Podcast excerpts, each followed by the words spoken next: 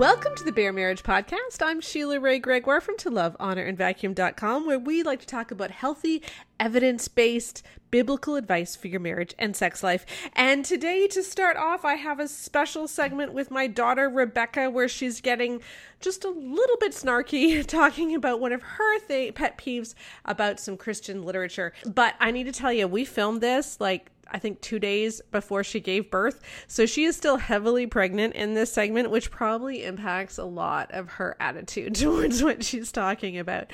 Um, so for those of you watching on YouTube, you will notice that she is still heavily pregnant, but the baby is currently about four weeks old and she is lovely and she delivered nice and safely. So here we are. Get ready for the snark. I am joined today by my daughter, Rebecca Lindenbach, who does not want to be here. No. No, because today is actually her due date. Yep. We are recording this on her due date, Just got a stretch and sweep. and she's she's incredibly not impressed. I feel great. and so we just thought that given her mood, this might be a good podcast to do a little bit of a rant.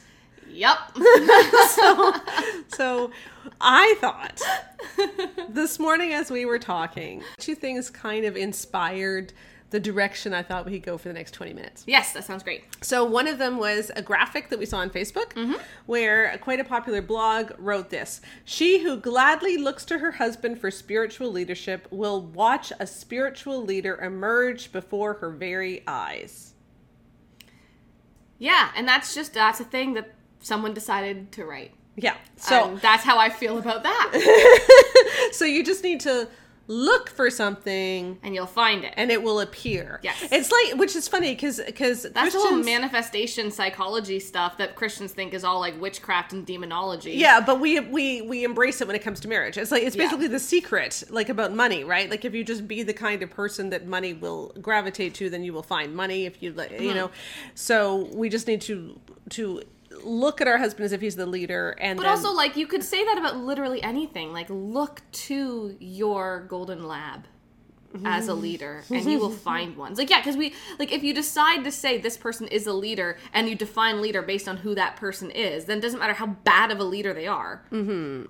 They are. And I think it's also that if you treat someone like they are a leader, they will enter into that. So I've heard I've heard actually the same blogger talk about like if your husband is is playing a lot of video games, you know, instead of instead of lecturing him about the video games, you should just not make all the decisions and, and leave the decisions to him. That's a great idea if you want to ruin your family. Yeah. It's like, you know what? If you're at a work, think think about this in a work situation. You have one coworker who always shows up late, who mm-hmm. never remembers to finish the project, mm-hmm. who always has technical difficulties the day of because he never actually prepared ahead of time. And you have like an end of year presentation for like the CEO of the company, and you're like, you know what? We're gonna give this guy a chance to be a leader. Yeah. and you leave it all in his hands. And you say you know what? We're not going to say anything. We're not going to mm-hmm. lecture him about how he's been late for work. We're just going to give him an opportunity to show us that he can do it. What's mm-hmm. going to happen? The ceo's going to close your branch. Yeah. like, Yeah. th- like it, it, these, these are things where we need to recognize that people's behavior tells us who they are Right. and you cannot simply magically change someone by pretending they have different behavior Yeah, and that's basically what this is this is telling you to do. Yeah. Is like pretend someone is in a way other than what they actually are. It's so passive aggressive anyway, and it's so patronizing, and it just leads to so much resentment and failed Mm-hmm. expectations. And Yeah. Now, along with this Facebook post Yeah. was a longer blog post that was written by Barbara Rainey about what to do if you don't feel like your husband's a spiritual leader. yes, And it's interesting because each of her action steps are all about changes that you make, but you never actually convey to him that anything is wrong. yeah, like you don't. One of the st- action steps is not talk to your husband about his passivity. Yes. That's not that's not an action step No. because then you wouldn't be treating him like a leader. Right. So you you never actually address anything with your husband. The only thing you do is change your own expectations, your own viewpoint, your own interpretation of the situation. And what I find is that this is really common in Christian literature. And that's Yeah. the second thing that prompted this conversation Mm-hmm. was an email that we got or was it a comment? I don't know. You're the one who posted it on Facebook. D- okay right where and, and it was brilliant what i posted on facebook let me read it do you find a lot of christian marriage books are focused on getting the wife to put up with things happily and change expectations rather than change the dynamic in the marriage a woman commented to me on instagram my husband is a wonderful man but we've had some problems as any married couple does and i just feel like i am constantly seeing or hearing things telling me how i can do better instead of maybe how i can actually address issues with him and make progress constructively and call him to be the man that I know he is. Mm-hmm. And so I thought we could talk while you're in this mood about why it is that often Christian books really seem geared to getting women to put up with what's going on in their marriage rather than give constructive help to how to address these issues.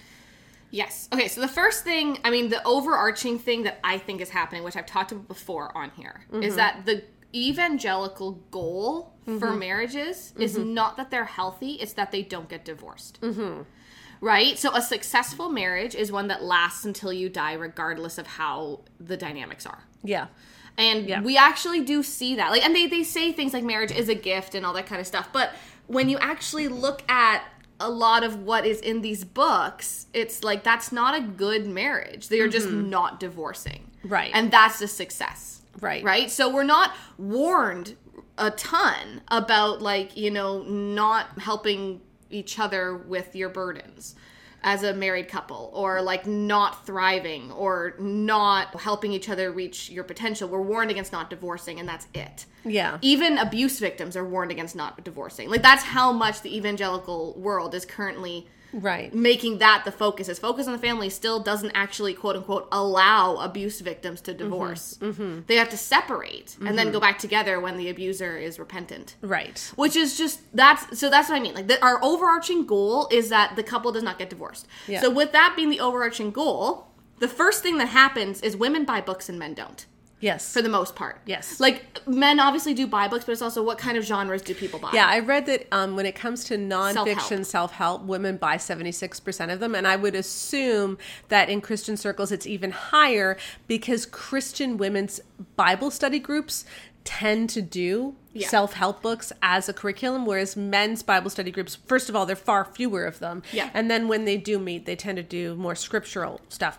Now, just as a shout out, if you happen to be part of a women's Bible study group, we do have a free eight week video study that goes along with the Great Sex Rescue. Yes. and we will put a link to that and in you the know podcast what? notes. If you run a men's Bible study group and you Yes! want to really shake things up, Yes, it is, or or a couple small Yeah. group. You go for it. But that's definitely a factor. Is that is that I think women are more likely to read these books, and women are more likely to read them in context with other women and discuss them. Yeah, and that's and that's because of our culture and Yeah. socialization. We Mm-hmm. we see that women from as early, I believe the studies that I saw said as early as age 10, Mm-hmm. the friendship dynamics already start to shift between boys and girls where girls become more emotional focused, they become more talking about self-improvement, they want to focus on relationships, Mm-hmm. and boys um, tend to stay relatively surface level friendships where you're you you still connect over activities versus over emotional Mm-hmm. um, connectedness. That obviously is not oh every single kid situation, but in in terms of trends between the gender. And actually, you were gonna post about this when the baby comes, like not right now,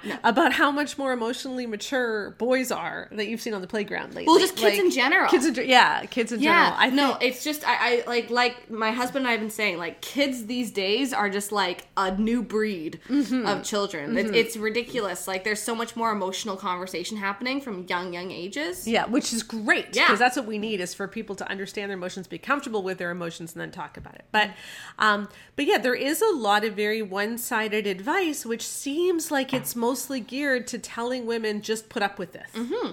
Yeah, and and and so yeah, so the first the first reason I think that happens is again the socialization that happens both in general culture mm-hmm. but also in the church. Yeah. Right? Because once again in the general culture is, you know, women are the ones who care about their relationships and they do all the touchy-feely emotional things and all that mm-hmm. kind of stuff. So you have that, so which means we buy more self-help books. And also uh, socially speaking, there's so much more pressure on women to have things all together, to have the nice house, to have the fashion mm-hmm. sense, to look like you quote unquote have it all doll, to be an Instagram girl, right? Whereas for dudes, you don't have as much of that pressure. Yes. Their pressure is mainly work related, which is why work type of books and those kinds of books actually do sell quite well among men. Yes. Um, and so so uh, we see we see that trend as well. So anyway, the first thing, social pressure, all that stuff. But then on the evangelical culture, on top of it, Mm-hmm. you also have this pressure to have the perfect marriage, and you're not allowed to divorce. Yes. And so you have all of these women who are desperate to have this perfect marriage. Mm-hmm. They're given an idea of what a perfect marriage should look like, which is entirely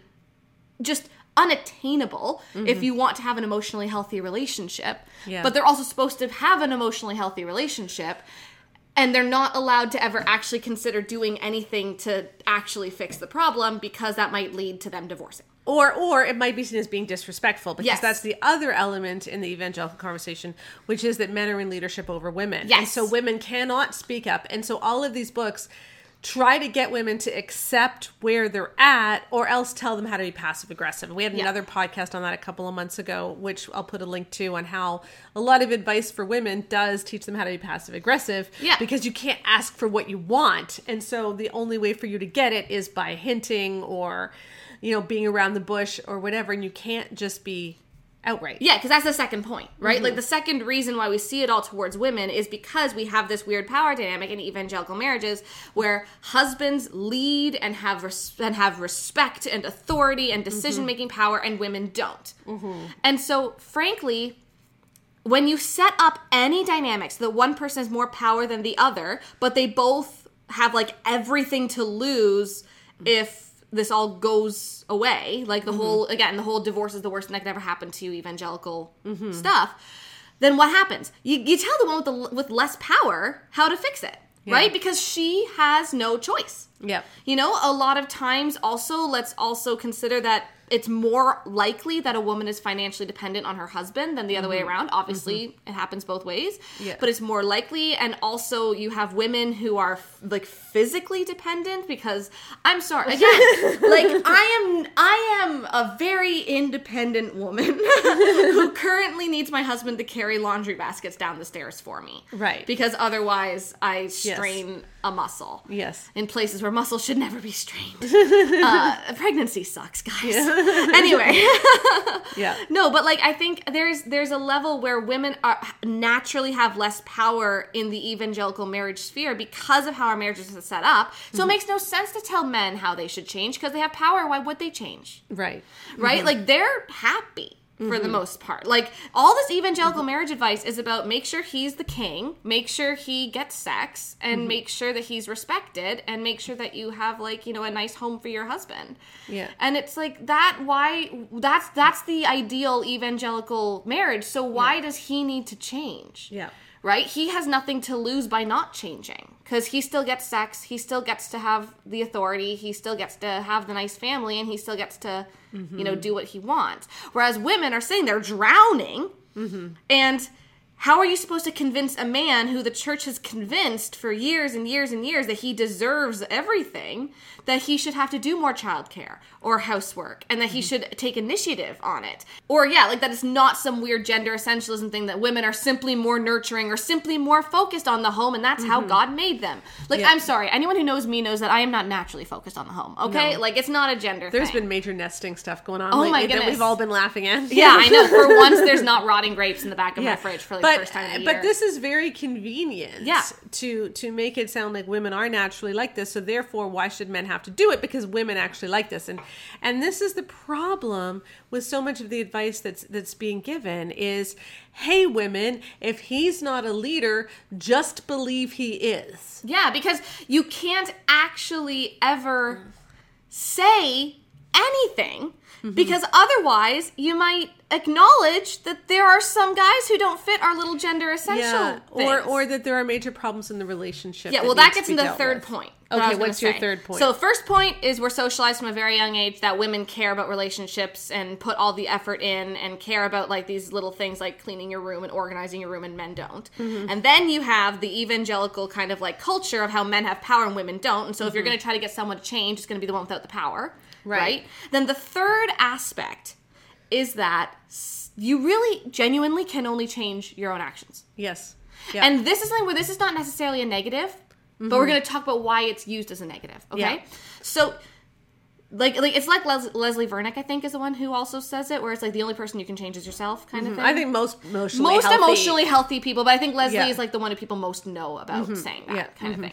But like it's it's this idea that you know I might want a friend of mine to do X more, but mm-hmm. I like I might want to see them more, but I mm-hmm. can't sit there waiting at home, just moping around waiting until they call. I can just call, Yeah. right? Like that's that's the idea of I can't change their behavior. I can only change mine. Right. However, in marriages, although this is true, there's an aspect that we never talk about, mm-hmm. which is your spouse should care. Yeah. Like, I can't force Connor to change, and mm-hmm. Connor can't force me to change, mm-hmm. but we care. And Yeah. so, by saying, you hurt me when you do this, mm-hmm. or this makes Or my I life. feel hurt when you do this, which is the way you're supposed to say it. Not you hurt me when you do this, but I feel hurt when you do this. yeah. Technically, that's the emotionally healthy way to say it. Oh, I meant I meant like like legitimately like this particular thing was hurtful. Yeah, but even then, I feel hurt when you do this. oh cool yeah. Well, Connor and I are very direct. Yeah. yeah Yeah. I think maybe we just passed the level of vulnerability where we just say it all. I don't know. Yes. Yes. Mm-hmm. no, but anyway, so no, but like when we talk about things where it's like my life is untenable right now because of X and Y, so I mm-hmm. need you to help me fix this. Mm-hmm. You know, we might like fight for a little bit about what is the fair amount of you know balance, mm-hmm. or we might mm-hmm. try to like we might be in a bit of a rough patch as we're figuring out new things. But I can rest in full assurance that my words will change things because I have a husband who cares, Yes. and he can do the same thing. Like when he says, Rebecca, you're doing this right now, and this is how I'm seeing it affect the family. Mm-hmm. You know, I'm like, yeah, I don't want to hurt the family. I don't want to hurt you. I don't want to set up bad um, dynamics. And so I am going to change, even if it takes a while or even if it's a lot of work. Right? And and I think this is the part that's that's different is no, you cannot change anyone else's behavior. You cannot. But if you are in a healthy marriage, your emotions, your experience, and your opinions should change your spouse. Yeah.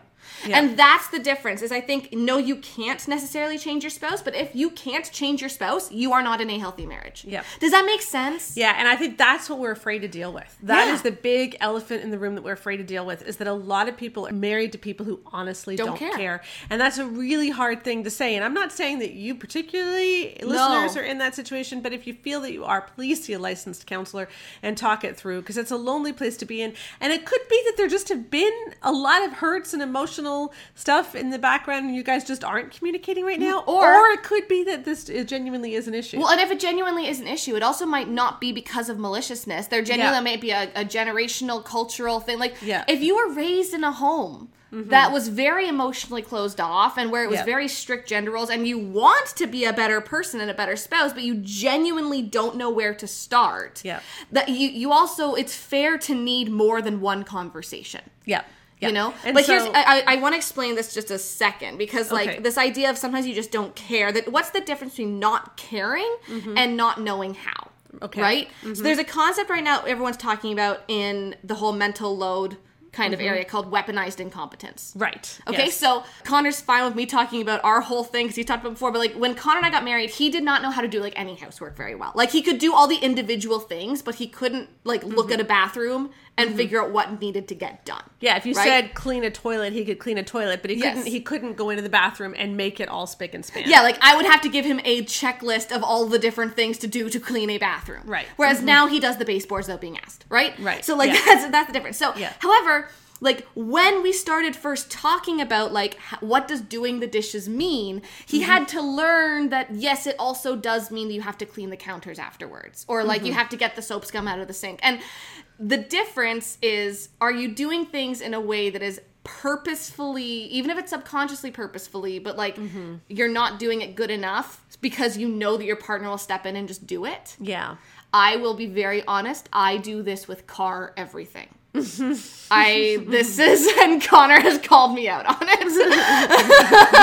yes, so like Yes. this is not only a male thing. yes, yes. Yeah. Like, I don't know how to do the windshield wiper fluid. Yes, you do, Rebecca. I was like, okay, you know I do.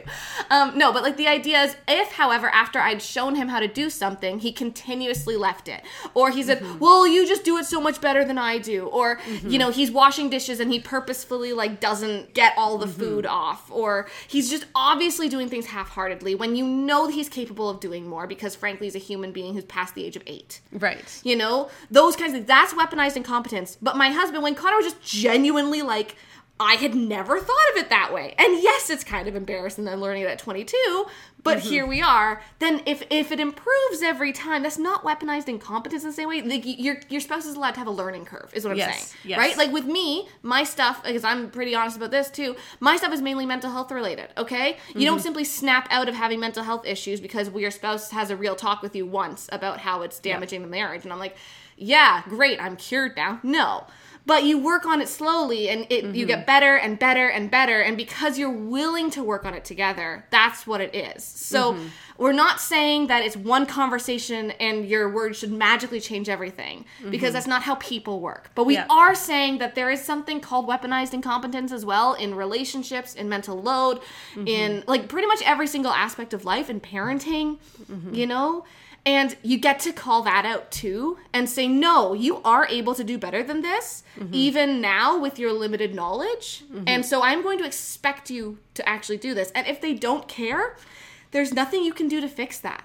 Yeah. If, if they don't care, there there isn't. And that's the problem. And this brings me to something else that I wanted to talk about.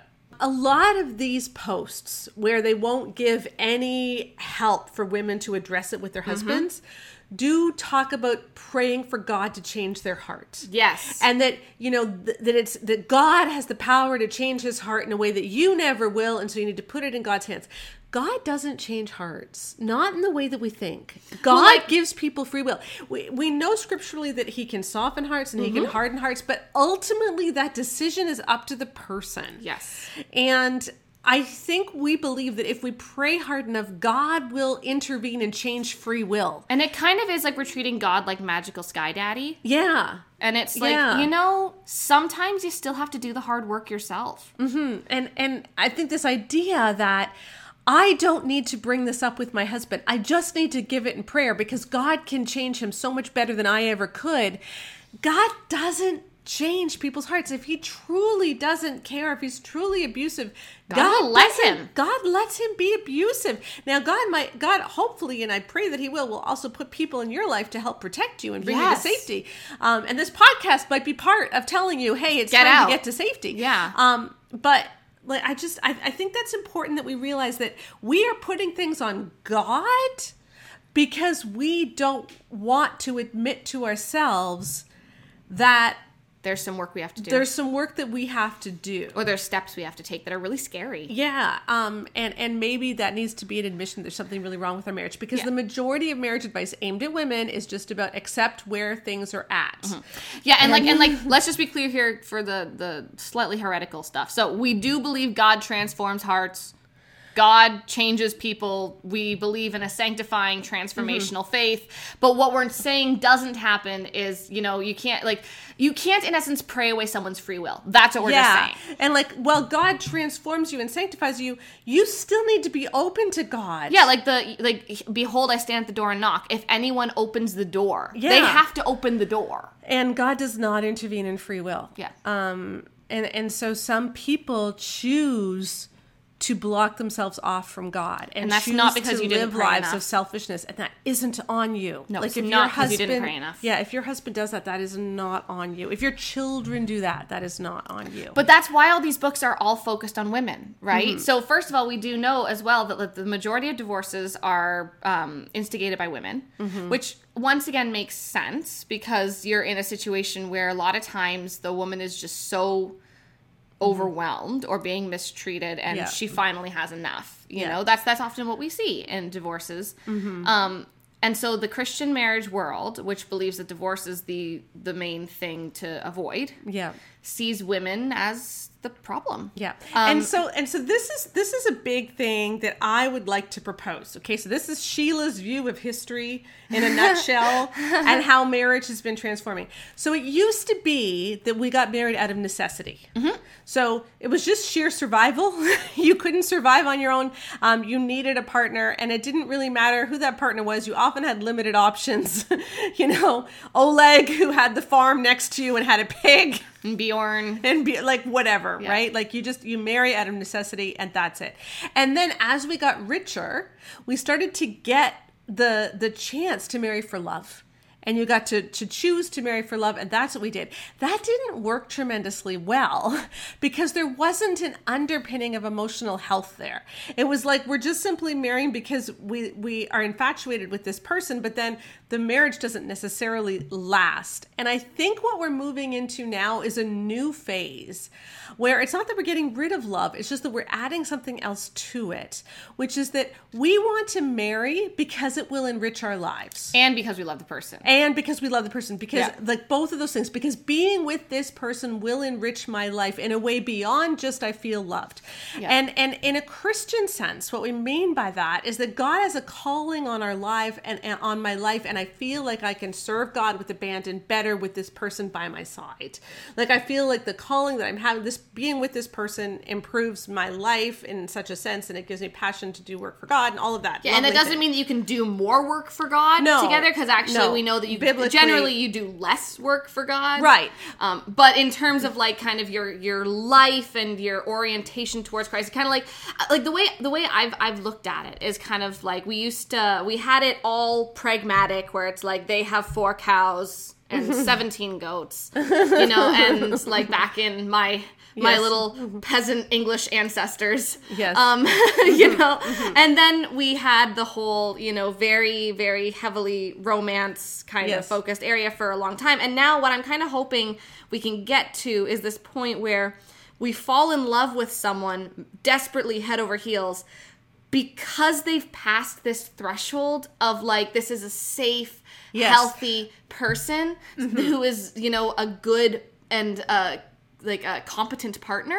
So it's kind of like you fall head over heels in love with the people with whom it is emotionally healthy to Beca- fall and this is this is the key because right now in today's society everybody is okay on their own.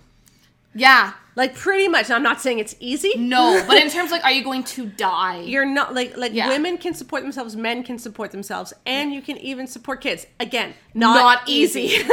not easy but like becca follows a ton of women on tiktok from africa who have chosen not to marry but instead to adopt all these kids I know they, they're amazing. Anyone who wants to follow Dora, I'll, I'll Yeah. put her. I'll put Um, her TikTok link in this. I know some single women who are professionals in the town that I live in who um, are older, just didn't think marriage was in their future, and so they've adopted out of the foster care system to give Yeah. kids a home and, and, and to build a family that way. And so we know that you can actually have a family on your own. Mm-hmm. So if we're going to marry, it has to be because it helps our lives be richer and more fulfilled so that in the Christian sense we can now be salt and light in the world.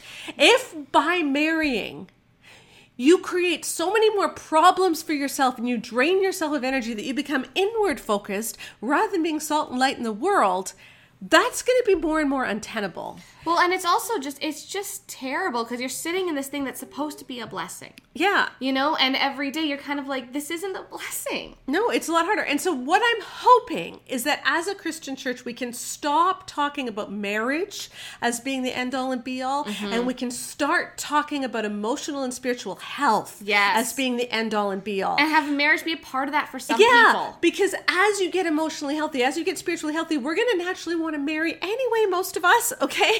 But until there's that emotional and spiritual health, marriage is not going to fix anything. No, and, I, also then it'll it'll help like have a church culture where singleness, whether it was by choice Yeah. Mm-hmm. or not, is also something where you still belong. Yeah, because the focus is not on marriage and having these relationships endure no matter what. And uh, by the way, I'm not saying we should all go out and get divorced if you're miserable. Uh, that's not what I'm saying. I've said many things about divorce. I do think marriage is a serious commitment. Please see a licensed counselor Yeah. if you're in that situation. I can't give advice for any particular marriages. But I do think that so much of the advice given to women is just endure more, just don't mm-hmm. expect anything. And it's like, okay, you must be in a really terrible, emotionally unhealthy relationship. Yeah, it's then. like the reason that I love my marriage so much is that frankly it rises to my expectations. Yes. And and and i can when i'm upset i can talk to my husband yeah. and things change. And so instead of focusing so much on marriage as being this big blessing that's great for everybody because for a lot of people it's not. Mm-hmm. for a lot of people it drains you. Let's work on getting people emotionally healthy especially our teens and young people so that when they get married our advice is not focused on that and you can't be emotionally emotionally healthy by the way in an uneven power differential. Yeah. And so we need to deal with that as well. This probably means we need to overall overhaul how we do youth groups because a lot of youth groups are run by people that are quite emotionally immature and that's not I know there's a lot of amazing youth pastors. I don't yeah. mean to insult all youth pastors. But frankly, the amazing youth pastors know what we're talking about. Yeah, exactly. probably all the amazing youth pastors can name a ton of terrible youth pastors and um you know so so I think I think pushing for emotional health and getting more of an idea of what that looks like, as opposed to all of these books that actually move people away from emotional health into magical thinking. Mm-hmm. Oh, God will change their heart when or He doesn't like, interfere with free yeah, will. If I just treat him, him like a leader and he'll be a leader instead of playing video games six hours a day. That's magical thinking, and it doesn't deal with the real issue. Yeah, and I think if we were able to focus more on emotional health, we wouldn't need these books as much anyway. Yeah. By popular demand, I have a special announcement. We now have merch in the store. We've got some incredible things that we've prepared for you that you can get on mugs, on t-shirts, on canvas bags, even some on um, that you can hang on your wall in canvas about what it means to be a biblical woman. And my favorite, our top seller so far, we just put these out this week, is what it means to be a biblical woman. If you're watching on YouTube, um, that is now up on the screen, and I will read it out to you so that you can all hear it because I absolutely love this. Be a biblical woman. Love like Ruth, hope like Anna, lead like Deborah, prophesy like Miriam, believe like Elizabeth, pray like Hannah, teach like Priscilla, convict like Zipporah, give like the widow, protect like Abigail, minister like Tabitha, serve like Martha, support like Joanna, exhort like Phoebe, mentor like Lois, show hospitality like Lydia, win battles like Jael, Say no like Vashti. Stand up like Esther. Seek justice like Tamar. Choose God like Rahab. Speak truth like Huldah. Work hard like Tryphena. And be devoted to our Savior like the Marys. And you can get that. That is all about what biblical womanhood really means. Um, you can get that on a t shirt, on a mug, however you want it. I just love that. It makes a great Christmas stocking stuffer we also have a lot of other designs that are available, including some super fun stickers that you can put up um, saying that certain um, books are toxic, and even our love and respect thing because healthy people need both. So you can get love and respect on um, mugs, on t shirts, whatever, because healthy people need both. So go on over to the store. I'll put some link in the podcast notes on where you can get our merchandise. And now we have a special interview with a professor from a seminary. And her story, she emailed me, and it just made me so happy about what Great Sex Rescue is doing that I wanted to have her on the podcast to tell you all about it. Well, I am thrilled to welcome on the podcast today Nicole Parker, who is an adjunct professor in religion at Southern Adventist University. And you teach on bibl- the biblical Bible and sexuality or um, something like that. I co-teach sexuality and scripture class, and then I right. teach a separate class on biblical counseling that every pastor coming out of our university has to take. All right. Well, that's great. And then the other thing that I am doing mainly now is I'm an author. Uh-huh. I'm writing the Tales of the Exodus series, in which I'm basically striking at the heart of headship theology, but in oh, story wow. form so that kids uh-huh. will get it. And, oh, you know, I, I guess I basically kind of realized the men were not going to listen to me unless my husband said, Hey, I think she made a really good point there. Mm-hmm. Um, but along the way, I was teaching my kids a better theology, if you will. So, long story short, I started writing the story of the Exodus through the eyes of the children of Joshua and Caleb. mm. um, largely as a way to help kids heal from trauma because I'm asking the big questions about why a God of love allows suffering and then right. giving the answers in the context of why did he leave them in slavery. And um, what and what age are the books for? Uh well, on the back of the book it says 9 to 109 because it's uh-huh. really for adults too. But right. I find people tell me they're reading them with their 6-year-olds a lot and even right. some people say they read them with their 3-year-olds and up.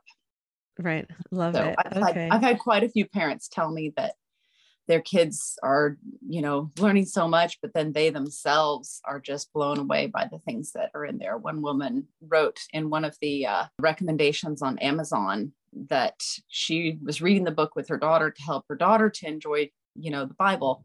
But along the way, as an abuse survivor, she began healing from abuse by reading my books.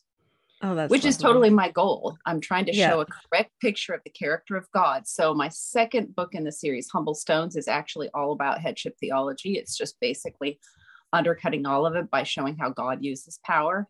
And that's the yeah. theme woven all the way through that God uses power to lift others up, not to crush others down. And those who are following him will do the same with power. Awesome. So these books help people work through trauma because that's your goal. But the reason I got in touch with you, or maybe the reason that you got in touch with me, I'm not quite sure how it all worked, was because you found the Great Sex Rescue. And it really changed how you taught your course because you had been using resources that you weren't actually comfortable with. So, can you tell us a little bit about what used to be the textbooks for your course eh, that you and your husband taught? Yeah, well, we've used different resources every year because we're never quite satisfied. We avoided like some of the stuff, you know, love and respect was never going to make it into my curriculum. I, I didn't like a lot of the resources that were out there on porn addiction, but the things that we found, like Paul David Tripp, were really good theologically, but a little dry for teenagers. Mm-hmm. And um, so every year we've tried to switch things out. We're like, mm, sheet music has some stuff we don't like, you know. Mm. It's not really a class for married people. Almost all of our students are still single, but um, we just didn't find something that really covered what I wanted to cover on purity culture. We did use Elisabeth Elliot one year, and then both my husband and I were just like, eh, no, we were we were trying to give different perspectives. So we'd have like three different textbooks, but it's hard to have a broad picture. So a, a few years ago, I was like, honey, we've just got to start doing a couple of classes on purity culture. Just straight up showing purity is mm-hmm. something very different than purity culture. Mm-hmm. So we mm-hmm. started just doing it in class and cobbling together resources from podcasts and um, things that we could find online because we can never find books that were quite what we were looking for. Right. And then this year happened and yes. all of these things were published all at the same time that completely rocked the world. So, yes. um, can you just tell me what did you read first? Was it Great Sex Rescue or was it Beth Allison Barr or yes, it was it was the Great Sex Rescue that I read first. My friend mm-hmm. Sarah said, "Oh, you've got to read this book. It's fantastic. I'm pre-reading it. It's not released yet." I'm like, "Please, please give me a copy." And I started reading and I just kept going, "Yes. Yes, that is it. That's what I've been saying." That's what I felt, you know, as a, a wife. You know, I've been married for 20 years to my wonderful husband, who's a pastor, who's a godly man, who never bought into headship theology. I was the one that kept mm-hmm. saying, well, he's the head of the home. He's the one who is in mm-hmm. charge. And he was like, well, actually, I don't think so. I think we just need to make decisions together. And so I kept trying to prop him up in this position because that's what I had been trained I was supposed to believe. Mm-hmm. You know, mm-hmm. and as a young virginal wife, I was prepared to give my husband all the sex he needed, but he just wasn't like that. He was just like, I just want to cuddle with you today. I just want to be with you. I love you so much, you know. So he wasn't this like almost sex crazed monster that I had been mm-hmm. taught that men would be in purity culture. And it was honestly just so healing for me getting married to my husband. You know, when we were dating, um, and I was just telling him, well, look, I've been sexually abused. I don't know how that's going to come out when I actually am experimenting sexually when I'm actually married. And he was like, we'll just work through it. Whatever happens, we'll just work through it. He said, if, if we can't have sex for the whole first year of our marriage, so what? I just want to be with you. I love oh. you. And I was like, wow, okay, I want to marry you. That's beautiful. Yeah. Yeah. On our wedding night, he actually, he'd probably be so embarrassed. He's a British gentleman, you know, but we share this in our class. On our wedding night, he'd already told me ahead of time, we are not going to have sex the first night because I want you to just warm up, feel comfortable. This was totally his idea. Mm-hmm. And I mm-hmm. was like, well, but what if I want to? And he's like, well, at least not until after midnight. so that was our agreement. We just cuddled and talked and actually cried because we were talking about all the people we'd just seen at our red wedding reception, all our wonderful family. My husband's from Zimbabwe. Mm-hmm. And so he had just met all these friends and family. And that night, he's like, wow, you know, we just have such wonderful friends and family, and started crying a little bit. And I started crying, and then I burst out laughing. I'm like, this is not what they think we're doing, sitting here crying about missing them all. so that was your experience. And yet, what did you see in the marriage books and sex books that you were reading for your professional career? Yeah, well, honestly, we just kept looking through books and going, well, this one has a good section here, you know. So mm-hmm. we were doing some of the like LaHaye books and things like that, recommending because we do a lot of premarital counseling, we do marriage and family seminars. So we would, you know, talk about some of the things like I never, I never could honestly stomach love and respect. I le- read little bits of it, and I was just like, this is not my husband this is not my marriage this just must not be us you know mm. but we would still teach some of those things in seminars and honestly mm. i really hated the chairs acronym about how men need conquest and hierarchy and all that but it was only when i read the great sex rescue that i was like oh I actually don't have to tell people, yeah, that must be where, the way most men are, even though mine's the anomaly.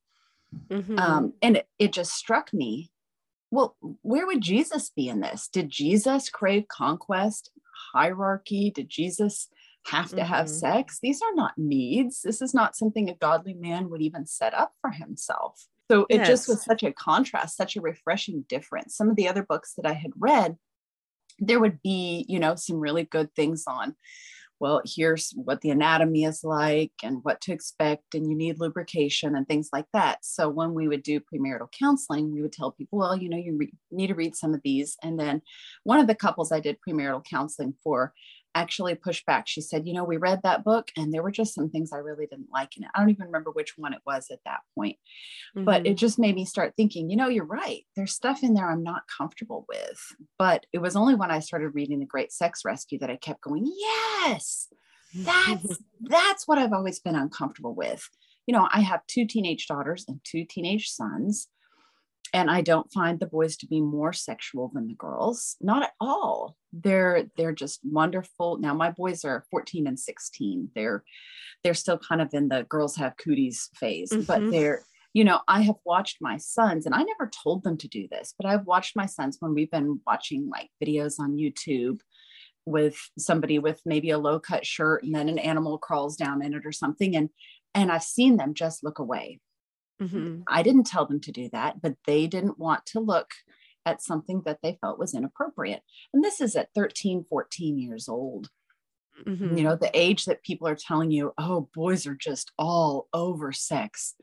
But they weren't. You know, we talked about the facts of life from an early age and answered any questions they ever had. And I just, so I'd been questioning for years. It's like, this doesn't make sense. My husband's not like those men in all the books.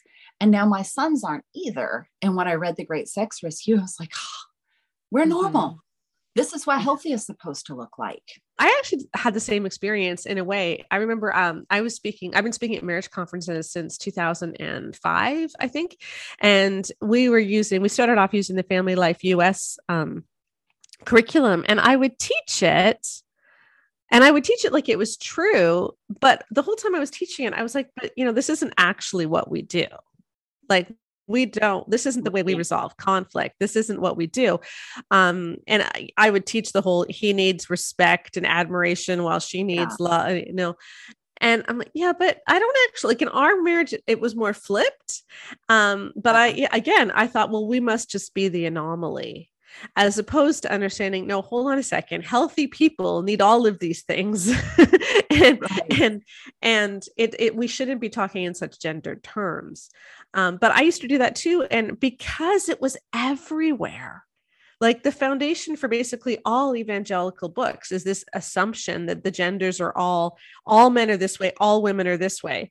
And because they're built on that faulty assumption none of them really sat well with me. Like you said i would find bits that i liked from everything but i never felt like i could relate. Right. Yeah that's the thing.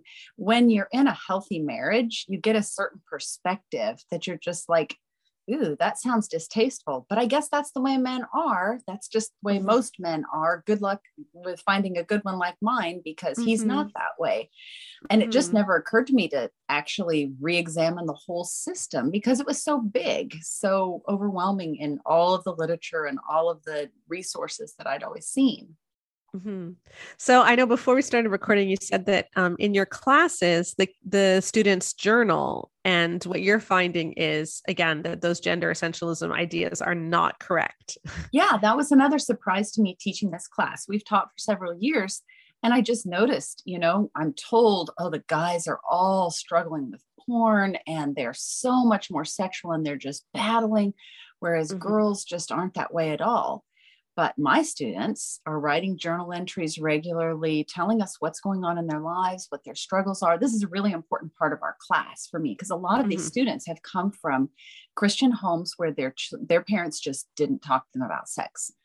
The sex talk is don't get anybody pregnant and don't get mm-hmm. pregnant and mm-hmm. things like that. And let's keep this as comfortable as possible by not talking. So they have questions. Right but i found in their journal entries the girls are just as um, just as embattled on sexual issues. They're struggling with pornography or they're struggling with sexual identity or they're struggling with guilt or shame. What i have found over the years in counseling young men and young women is that when a guy says i'm struggling with porn or sexual addiction or something they almost always say but i'm doing better than i used to Whereas mm-hmm. when a girl comes forward about porn or sexual addiction, there's incredible shame mm-hmm. that they some of them will say, I, I wonder if maybe I'm a guy because I'm interested in porn or I'm struggling with sexual addiction, masturbation, these kinds of things.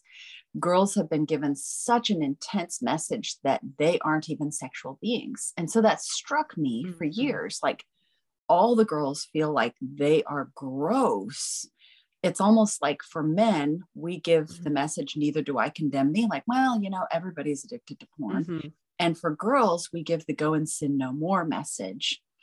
But mm-hmm. all of us need both halves of the gospel. Either one by mm-hmm. itself is a lie from the pit of hell. So, how can we keep giving an unbalanced message to both of them, telling guys, well, you're sexual beings, that's the way God made you. You're kind of supposed to be sexually addicted that this mm-hmm. is a mm-hmm. need of yours. And as soon as you get a wife, you're going to be able to unleash your needs. And I'm like, well, uh, how does that possibly work mm-hmm. in telling a young man to keep himself pure? It just doesn't make any sense. We've told them that God essentially set them up to sin and it's not even that bad. And mm-hmm. told young women, if you struggle with sexual temptation, you are sick beyond words and and the reality is what i'm seeing in counseling with them and in reading their vulnerable journal entries they're all struggling very similarly. Mm-hmm. interesting. So um, one of the things that we've been trying to get to the bottom of is how do we um, influence what seminary professors what resources seminary professors are using to teach in these courses? And i guess what really surprised me was hearing that a lot of these books that I was critiquing um, for what they said to married people were actually being used in seminaries. And it wasn't just yours. Like I, we looked at many, right. many, many course outlines that, yeah, that use love and respect and for women only and for men only and all of and every man's battle. Um, why, why do you think that professors have embraced these books so much? Is it really just that there isn't anything else out there, or do you think that most people do buy into them? I think most people have never questioned the narrative. it never occurred to them. The vast majority of professors in religious environments are male. And um, so they just take it for granted that, well, that's just the way we are. Um, mm. And they haven't actually stop to grapple with the fact that there's not a lot of research, which is odd since they're largely researchers themselves, but they mm-hmm. usually have a specialty. You know, to become a professor, you've got to go through your doctoral dissertation and all that. Basically, you get almost myopic on a certain topic, and mm-hmm. it's easy to ignore some of the other things. Plus, you know, and this is where um, Dr. Barr's book was just groundbreaking for me. I have been taught all these things about Paul and things like that throughout scripture. And I had good answers to some of the, you know, the arguments. Well, Paul is talking about certain situations, there's a cultural dynamic there. And as Seventh day Adventists, we've been much more free in mm-hmm. putting women into ministry from the very beginning of our church. We were a social justice movement kind of church at the beginning. The first General mm-hmm. Conference president was part of the Underground Railroad. Um, mm-hmm. So there was a very strong anti slavery movement. And there were a lot of people who wouldn't join the Adventist church early on because we were so active in promoting women in ministry and saying women could speak. But our church has gone backward over the last few decades. And reading Dr. Barr's book, I was just like, literally screaming, Yes, this is it. That's it. That's what was going on. Now I understand the context. Yeah, and you're talking so, about Beth Allison Barr's book, The Making of Biblical Womanhood. Yes, yes, yes. Yeah. I read through that book nonstop. I opened it and could not mm-hmm. stop reading. It was actually terrible. I was at church. I opened it on my phone, and then I just couldn't stop reading. I was like looking down and reading it on my phone during church instead of listening, and then read all afternoon. Got up the next morning, finished the last few pages, and then went right back through it as soon as I had finished and mm-hmm. was just highlighting, you know, sharing the highlighted passages, saving them, reading them over again. Um, and then I started on Jesus and John Wayne, which my 14 year old son's reading now. Um, mm-hmm. Just all of these things together, I was like, now this makes sense. This is a Christianity that was an unformed mass in my mind going, I know what makes sense, but all I can say is, well, I guess in the Bible times, they just didn't fully understand some of this. And now I realize, no, Paul was talking the way he was in a very mm-hmm. different context. He was actually sticking mm-hmm. up for women and not crushing them down. Anyway, just right. some things like that. I've seen it in Jesus in the mm-hmm. Gospels, but it was harder to see it in some of Acts and other places until I read her book. And, and also in the Great Sex Rescue, it just helped me to really throw away once and for all that idea that God made men these monstrous sexual beings who were always going to have this engine ready to roar into life and make them predatory. Mm-hmm. Which, Which, is such a low, that's such a low view of men. It's such yes. a terrible view of men. It is. I don't, I don't understand why so many men want to promote it. But anyway, so yeah. um, so we have these seminaries where they still are using these outdated books with very little research. And if you were speaking to them um, and telling them the difference that some of the new resources have made on your class, like what would you say? Well, first of all, why don't you tell us what some of the new resources that you're using are? Because it's not just the Great Sex Rescue. You're using other interesting books in your class this year, right? Yes, I'm trying to remember exactly which textbooks we are using this year. We have one that's a story of um, a young man's journey through homosexual attraction, and and then we have the Great Sex Rescue, and I can't remember what the other one is that we're using this year. We've we've switched out every year. I know, I know. You talked to. I know. I saw an email originally where you said like you've been reading Andrew Bauman's work, and um, yes, Michael John Cusick and some of those other people that, that yeah we, we yeah. have another one on sexual addiction I is it Heath Lambert's I'm mm. trying to remember we have another one that's a little bit dry but has good biblical principles on mm-hmm. how to overcome mm-hmm. sexual addiction because we try to have one resource on sexual addiction one on LGBT plus issues in a biblical approach and then we try to have one on general what does pure sexuality look like in a godly context and then we'll add in magazine articles um, mm-hmm. online resources and things like that and we have our students discuss and turn in papers evaluating what they've liked what they haven't liked in the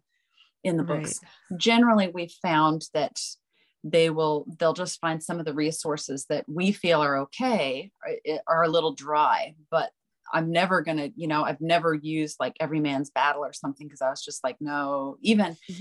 even um, I was talking with the wife of uh, the dean at our um, religion department, and she said, "Yeah, we were reading Every Man's Battle once when our sons were teenagers." And she had she'd never even heard of the Great Sex Rescue. She told me she mm-hmm. this. She just said, "We were just horrified. We were sick at the stuff that was in there, and our sons were going." we're not like that mom so they quit reading it mm-hmm. and that that was kind of my feeling but honestly since our sex life was great i wasn't reading mm-hmm. some of these books that we were recommending we'd glance through some things we'd find some good quotations online and so actually reading some of the things that were in the mm-hmm. books and and that's where largely reading the great sex rescue i'm like oh wow how did i miss that paragraph you know mm-hmm. And well, I, missed it too. I missed it too. I used I to recommend all these books as well. So that's what a lot of the honestly, I think the religion mm-hmm. professors are doing too. They're not reading these books. They have thousands of books and they peruse things here and there. They have a resource in their library. They get a book that they hand out to those who come to them saying, I'm struggling with sexual addiction, but they haven't mm-hmm. necessarily read it themselves. And most of the ones that I've found that have solid skeletons of how to overcome sexual issues or struggles or something like that, but that don't have any of those racy or raunchy illustrations, mm-hmm. they're kind of dry. Mm-hmm. So we we struggle between what's going to keep them reading and yeah. things that have stories that then are counterproductive. Yeah. yeah. Interesting. So, how do you think now the class that you're going to be teaching begins in January, right? So, it's not running right, right now. Mm-hmm. Right. We just teach it winter semester. Okay. So are you excited about starting up with something new this year then? yes, I think it's going to be really fun. Um, I mm-hmm. think the students are going to enjoy reading The Great Sex Rescue, and it's going to be revolutionary for a lot of them mm-hmm. because I anticipate how so many of the girls typically will say, I don't know why I'm such a sexual person. And reading mm-hmm. The Great Sex Rescue can help them to realize, oh, God actually made me that way, and it's not evil or mm-hmm. disgusting. Yeah. I think there is a real generational divide in that, you know, millennial and and I say Gen Z, I guess Americans say Gen Z, but whatever. um uh you know, millennial and Gen Z women are growing up in a culture where um, their sexuality is actually praised, not not necessarily in the church, but in the wider culture. Whereas Gen X, Boomer women, we grew up where it was still assumed that the guy was the more sexual. In the secular world, it isn't really assumed that the guy is the more secular, sexual in the same way anymore. And so I think Gen Z and millennial women are growing up feeling a lot more sexual, but then in the church, they're told that's weird. Exactly. And so there's this disconnect, especially that these generations are going through. And I think a lot of the authors who are writing this stuff are all boomers and they have no idea what, right. what the younger women are experiencing. Things have changed so much, but um, I think all generations are impacted by the mm-hmm. immersion in, you know, you walk through the grocery store, there's Cosmo with 50 mm-hmm. positions your partner is dying for you to try kind mm-hmm. of stuff. And honestly, I look at that and I'm just like, oh, come on. The reason why they're putting that stuff out there is because it sells to people because they're bored and dissatisfied in their sex lives, because mm-hmm. they don't have that genuine, deep love relationship. Yes. They're being told, do this with whatever partner until it blows your eyeballs out.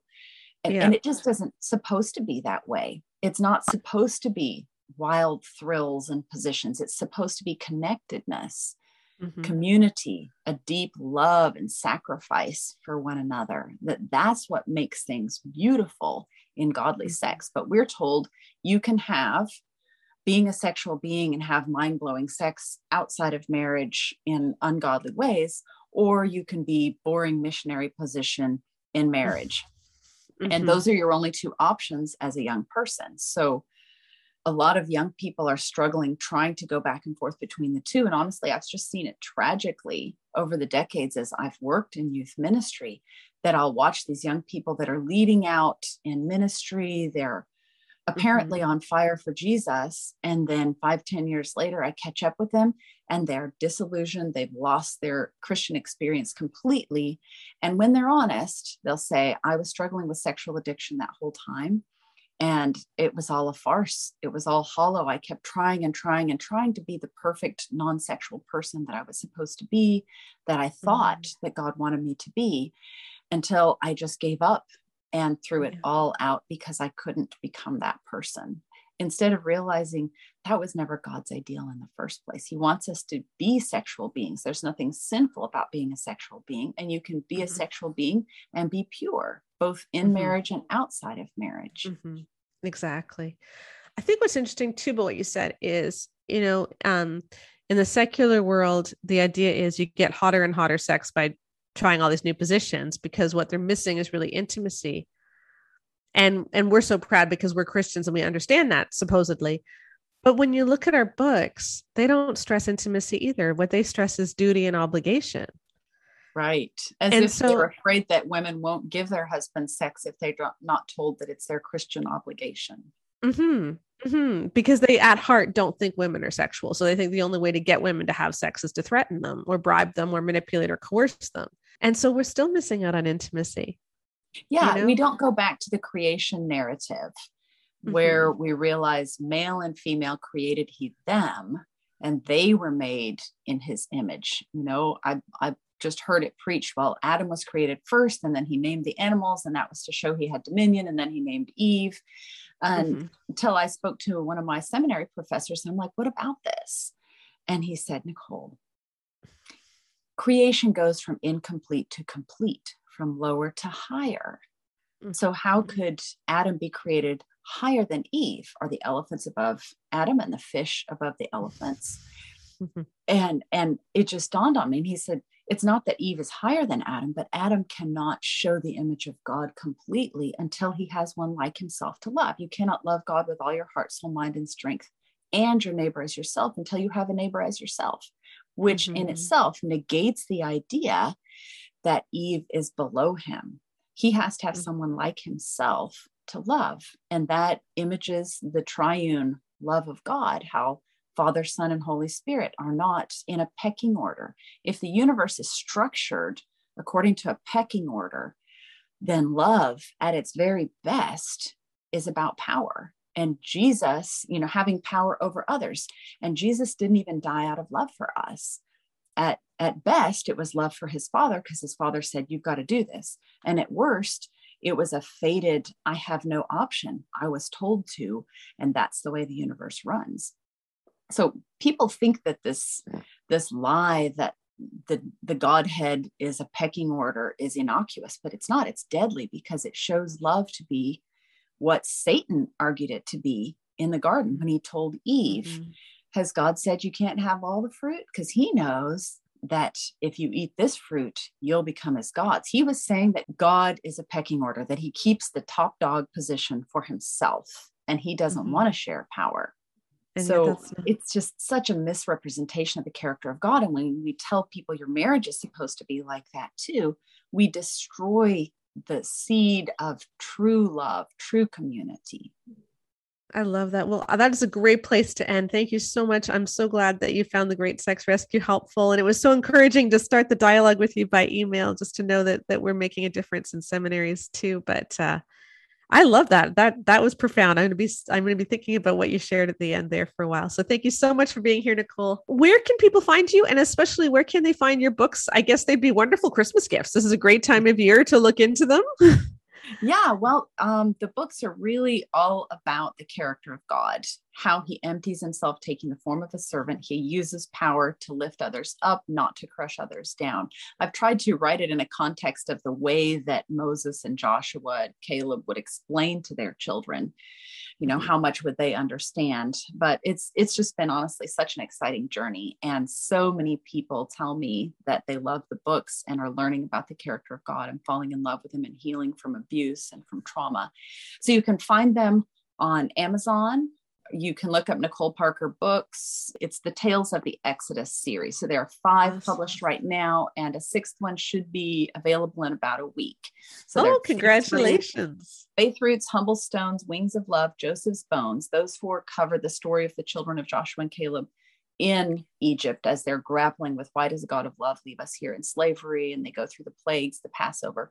Then the one that's coming out is Desert Glory. And the final one in the series I actually wrote first is called Sanctuary Light. And that's the gospel in the sanctuary service in the, you know, as they're out in the wilderness. So the books just take awesome. you through the the plagues, the Passover, the Exodus, life in the wilderness, and show the character of God and how he uses power. Awesome. Well, I will put links to all of that in the podcast notes for this so you can find them. And thank you so much, Nicole, for joining us. I really appreciate thank you. it. I really enjoyed sharing with you and listening to you. Thanks. Thank you, Nicole, for being with us. And I like to end the podcast with just some encouragement that comes into me because seriously, I need some encouragement. Um, and this is a new review for the Great Sex Rescue that came in on Amazon. So Jenny writes I am a Generation Xer just like me, I guess, who grew up in the evangelical world. Suffice it to say that I heard, ingested, and believed every single lie that this book outlines. Furthermore, I suffered dreadfully in nearly all the ways this book addresses as a result of those lies. I never could reconcile Jesus with the sex teachings of a hierarchical evangelicalism that left myself and millions of other women objectified and used up even as we still drank the Kool Aid for years, thinking it would somehow free us before the living hell became too awful to deny anymore. As it turns out, there is a love that sets us all free, men included, and Eggerichs and his ilk ain't it, friends. If you value solid research over a bunch of heated emotion and theological back scratching, this is your book. I love that so much. And for those of you who, who aren't part of my social media on Facebook this week, there's been some incredible discussions about the problems with how we talk about modesty and lust in the evangelical community. So head on over to Facebook. We will be back next week for the last Bare Marriage podcast of the year. So listen in. I would love to get to a million downloads before the end of the year. That would be an awesome Christmas present. So thank you so much for joining me. And again, I'll see you next week. Bye bye.